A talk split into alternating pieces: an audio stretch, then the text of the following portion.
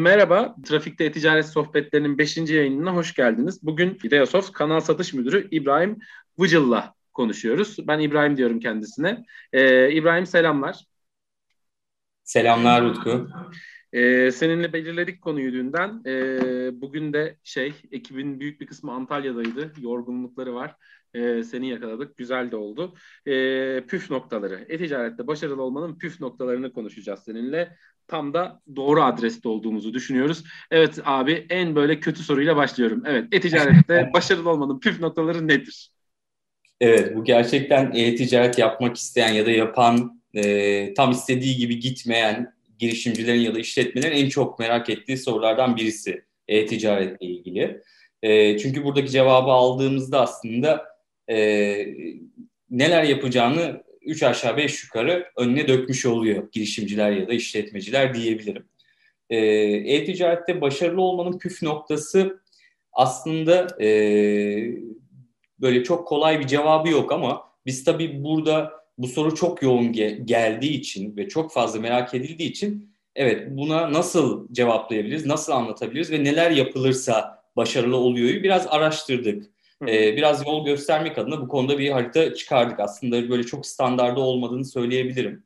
Ee, yani birçok araştırmayı, birçok veriyi inceleyerek burada aslında bir yol haritası çıkarmış olduk.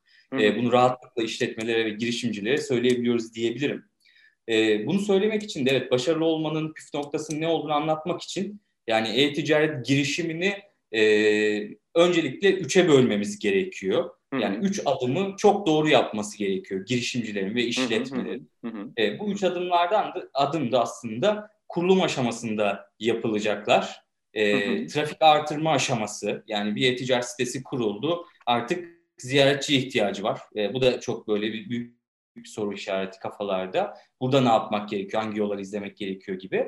E, son olarak da yine e, işin sürekliliği ve sürdürülebilirliğini sağlamak için otomasyon aşaması dediğimiz üç aşama E, yer alıyor. Bu üç Hı-hı. aşamayı çok doğru bir şekilde ilerletmesi gerekiyor işletmelerin Hı-hı. ve girişimcilerin. E, biraz böyle detayına girmek gerekirse lütfen. E, kurulum, kurulum aşamasında e, ne yapmak gerekiyor? Neleri doğru yapmak gerekiyor baktığımızda bizim evet genel olarak gördüğümüz yapılan hatalar ve doğru örnekleri böyle incelediğimizde e, ve bazı araştırmalar yaptık bu konuda. Bunların hepsinin ortak noktasında şu vardı. Kurulum aşamasında e, net bir şekilde bir kere çok iyi bir teknoloji altyapısı tercihi yapılmalı. Yani hı hı. çünkü e, ürün doğru da olsa, fiyat doğru da olsa, yani çok iyi bir şekilde her şeyi biz e, konumlandırsak bile iyi bir altyapıyla bu işe giremediğimizde e, yarın önümüze yavaş çalışan bir site, e, aslında iyi bir müşteri deneyimi sunmayan bir site ile müşterilerin karşısına çıktığımızda hikaye daha ileri gidemiyor. O yüzden Hı-hı. birinci önemli adımlardan biri doğru e, teknoloji altyapısının tercihini yapmak açıkçası. Bu çok önemli. E, bu da yine kurulum aşamasındaki önemli noktalardan bir tanesi e, aslında e, ürünle ilgili hazırlıklar. Yani ürünle ilgili hazırlıkta e, ürünün E, isminin doğru konumlanması, ürün açıklamaları ile ilgili hazırlıklar, ürün ambalajı gibi hazırlıkların da mutlaka düşünülmesi gerekiyor başlangıç aşamasında, kurulum aşamasında. Buraları da yine doğru yapmak gerekiyor. Bir diğer hani önemli konu kurulum aşamasında e, ürün gönderimi ile ilgili e, iyi bir anlaşmasının olması lazım. Yani lojistikle, kargolama ile ilgili iyi bir anlaşma olması gerekiyor işletmenin ya da girişimcinin elinde. Bunun da nedeni şöyle aslında açıklanabiliyor. E, çünkü bugün bir girişimci ya da işletmeci e-ticarete girmek istediğinde o sektörde e-ticaret yapan birileri var. Ve e, daha önce geçmiş bir deneyim olduğu için kargo firmalarıyla avantajlı fiyatlarla çalışabiliyor. O yüzden girerken bu e, rakiplerinin o avantajına sahip olarak girmesi gerekiyor. E bu da nasıl kaldırılıyor ortada? Aslında bizim gibi işletmelerin, IdeaSoft gibi işletmelerin kargo anlaşmaları var. Bu anlaşmaların üzerinden ilerlerse yeni bir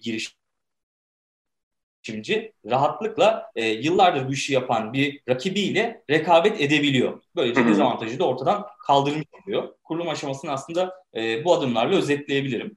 E, diğer iki bahsettiğimiz aşama trafik artırma. Yani sitenin ziyaretçilerini artırma aşaması. Hı hı. Burada genel ilk adımı da artık Türkiye'de yıllardır bu konuları anlattığımız için çeşitli eğitimler verildiği için kurulum aşamasındaki doğru adımlar aslında büyük oranda anlaşıldığını düşünüyorum ben. Ama yine işletmelerde ve girişimcilerde çoğunlukla e, trafik artırma, yani biz sitemize nasıl ziyaretçi çekeceğiz? Hani çok ciddi bir bütçesi yoksa bir işletmenin bu sitenin ziyaretçilerini nasıl artıracağızı, bütçesi varsa bile aslında nasıl doğru bir şekilde konumlanması gerektiğini çok iyi bilinmiyor aslında. Hı hı. E, yanlış yönlendirmeler de olabiliyor. Burayı da şöyle özetleyebiliyoruz. Bu konuda da yine bizim ciddi bir deneyimimiz var. Birçok e, araştırma da var e, mevcut bu konuda. Yani doğru e, kurguyu oluşturmak aslında burada önemli olan nokta. Doğru kurgu da şu.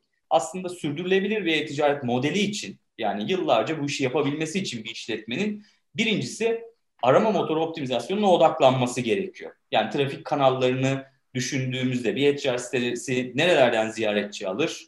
E, organik aramadan ziyaretçi alabilir. Reklam verip ziyaretçi alabilir. Bir süre sonra direkt gelen ziyaretçisi olur. Ee, bir süre sonra e, işte yönlendiren trafik gibi kanallardan ziyaretçi alabiliyor. Bunların hepsini ya da sosyal medyadan ziyaretçi alabiliyor. Hepsinin tepesinde ve en yoğun oranda, yani genelde tavsiye edilen oran yüzde kırk civarında oluyor açıkçası. Ee, yüzde kırk ve üzerinde bir oranla organik ziyaretçiye sahip olabiliyor olması lazım.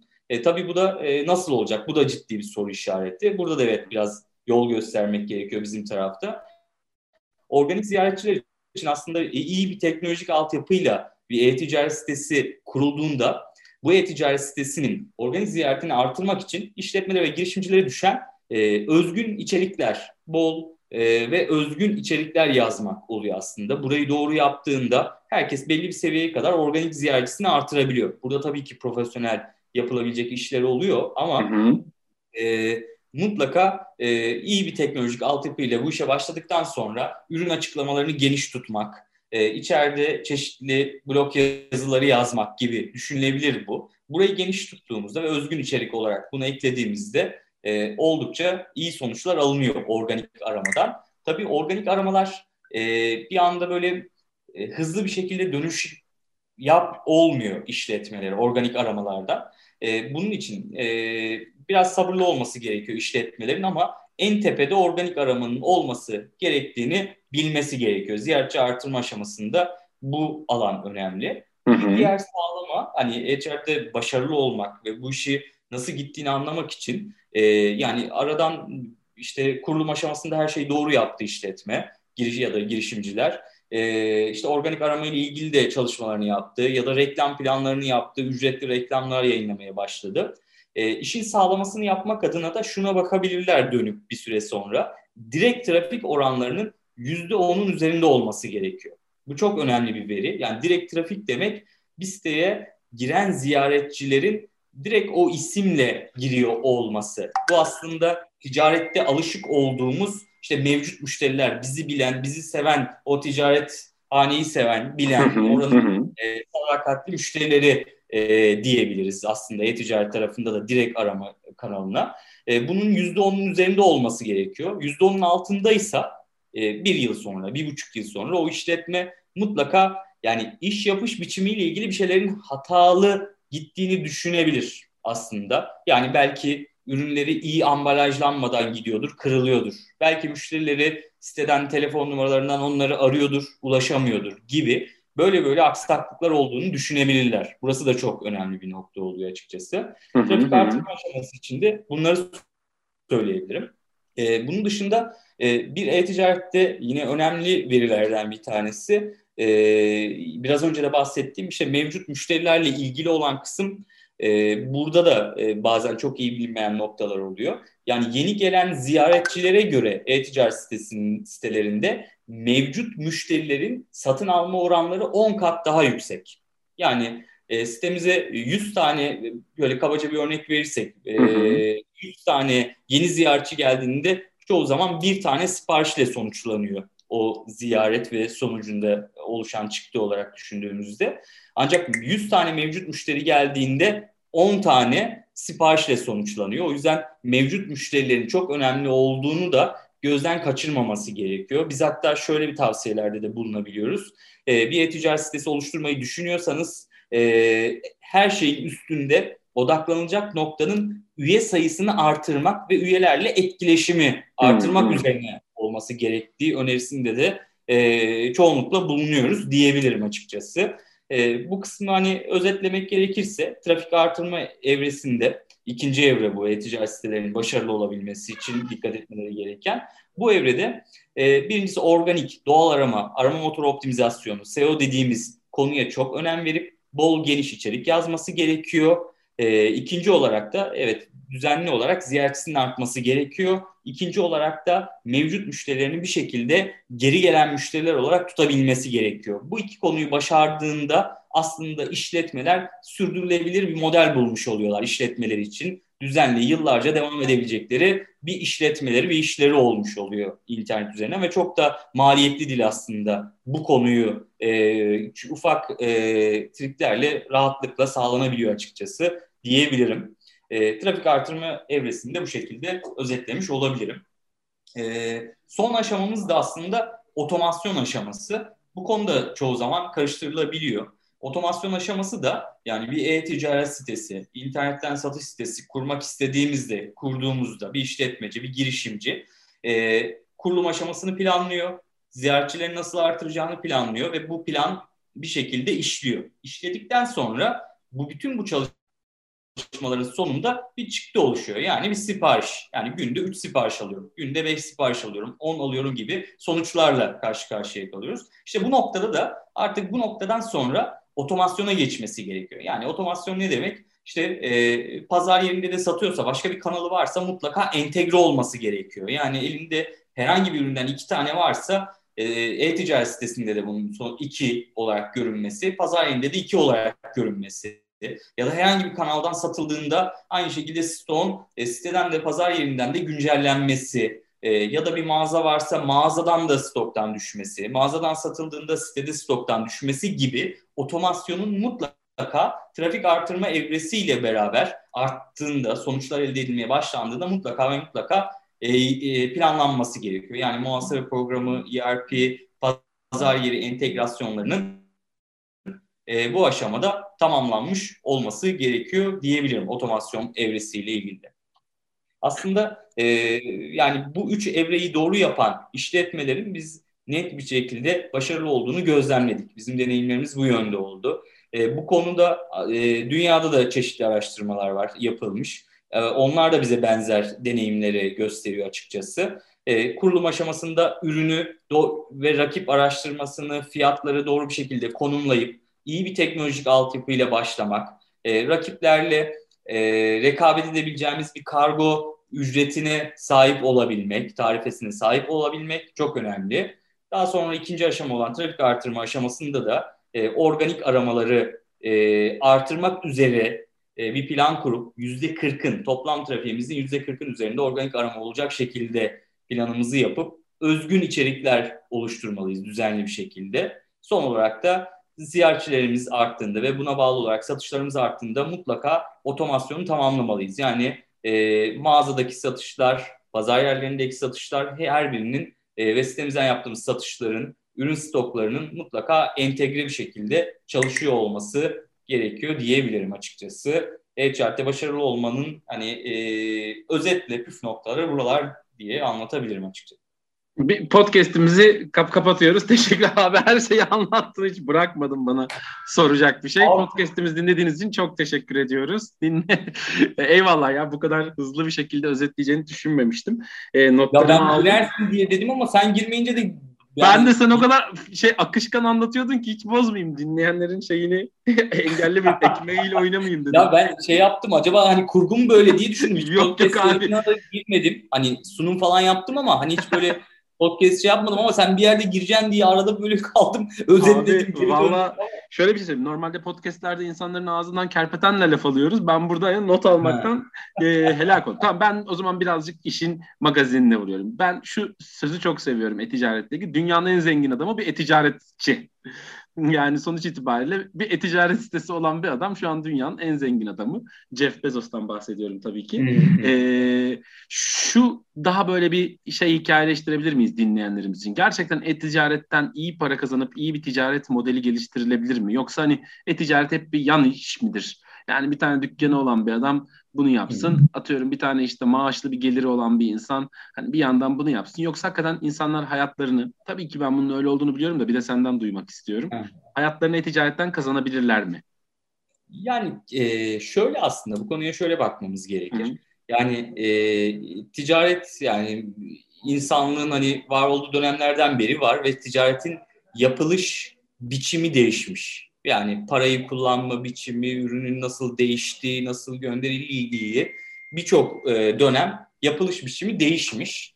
Bu konu aslında hani biz e-ticaret diye geç, e, geçiyor olsak da biz aslında yani bence her birimiz e, bir çağın değiştiğine, e, başka bir çağın e, girdiğimize şahit oluyoruz ve buna bağlı olarak da ticaretin yapılış biçimi değişiyor. Aslında bu e-ticaret deyip böyle kenara koyulabilecek bir konu değil kesinlikle şu an yaptığımız şey. Ee, şu an hepimiz belki iki üç yıldır bambaşka bir çağa böyle çok hızlı girdiğimize şahit de olduk belki. Önceden biraz daha yavaş şahit oluyorduk.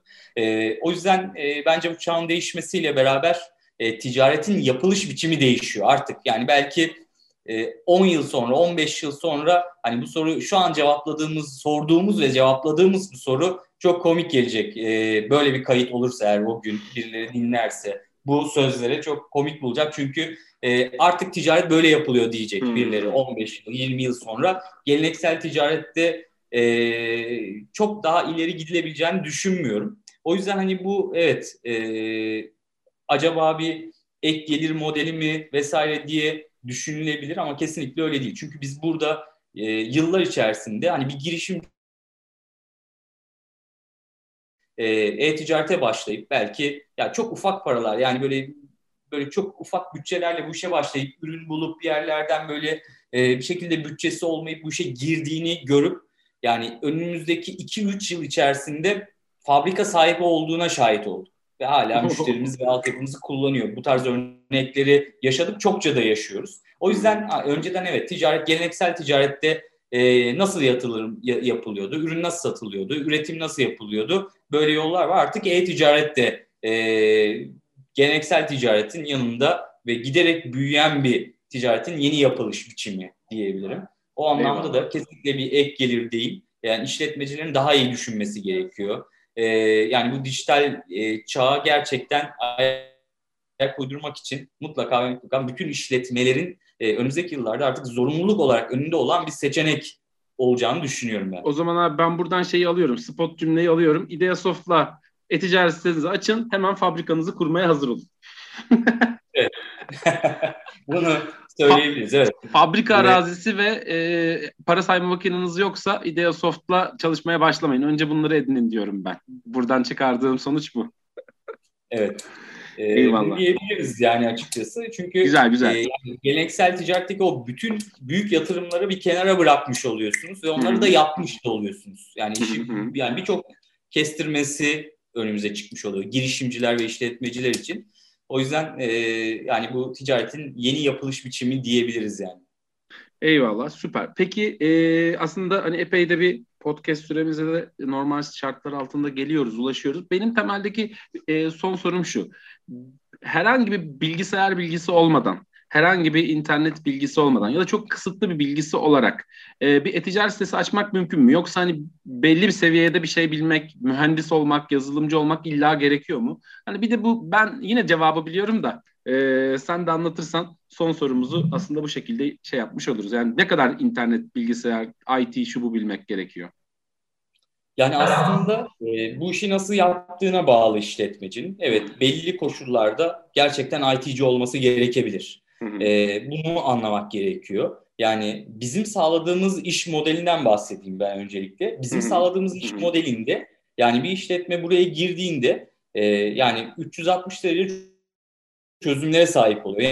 Yani ürün hazırlığından fotoğraf çekimine, işin reklamının yapılmasına, sitenin hazırlanmasına e, varana kadar ve entegrasyon çözümlerine varana kadar bütün çözümleri biz sağlıyoruz. Yani Hı-hı. bir sürü, bir sürü de böyle bir ekosistemiz içerisinde iş ortağımız var. Yani Hı-hı. hiç buradan e, başka bir yere adım atmadan e, A'dan Z'ye her işini burada bitirebiliyor. Şimdi Hı-hı. bu model içerisinde aslında temel seviyede böyle okur yazar olması yeterli oluyor. Çok rahatlıkla bunu söyleyebilirim yani Ee, o yüzden hani bir işte tahsilat, bir lisans gerekliliği falan yok. Bizim sağladığımız iş modelinde bunu söyleyebilirim. Ama şöyle iş modelleri de var. Yani bazı e-ticaret sistemlerini alıyorsun. E, e, reklamı sen yapmak zorundasın. E, o zaman evet uz- reklam uzmanı olman lazım e-ticaret yapman için. Ya da çok büyük bütçen olacak bir reklamcıyla çalışman gerekiyor. Ya da e, sistemi aldın, içine modül kurmak için böyle dosyalar, yazılımlar, entegrasyonlarla uğraşılıyor. Bilgisayara bir şeyler kuruluyor. Böyle iş modelleri var.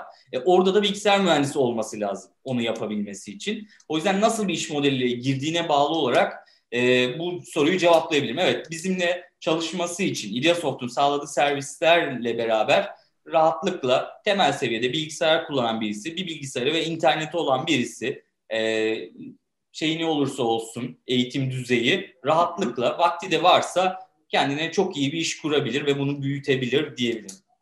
Eyvallah abi, süper. Ee, yani şey, Türkiye'de e-ticaretin ben günden güne büyüdüğünü zaten görüyorum. Hani kendimi de öyle şey yapıyorum. Kendim de çok böyle e-ticaretten bir şeyler almaya hevesli biri değildim. İlla gideceğim, elleyeceğim, bakacağım, dokunacağım, seçeceğim gibi bir noktadayım. Ama pandemi bu şeyi tabii ki hepimizde e, birazcık da zorunluluktan dolayı değiştirdi.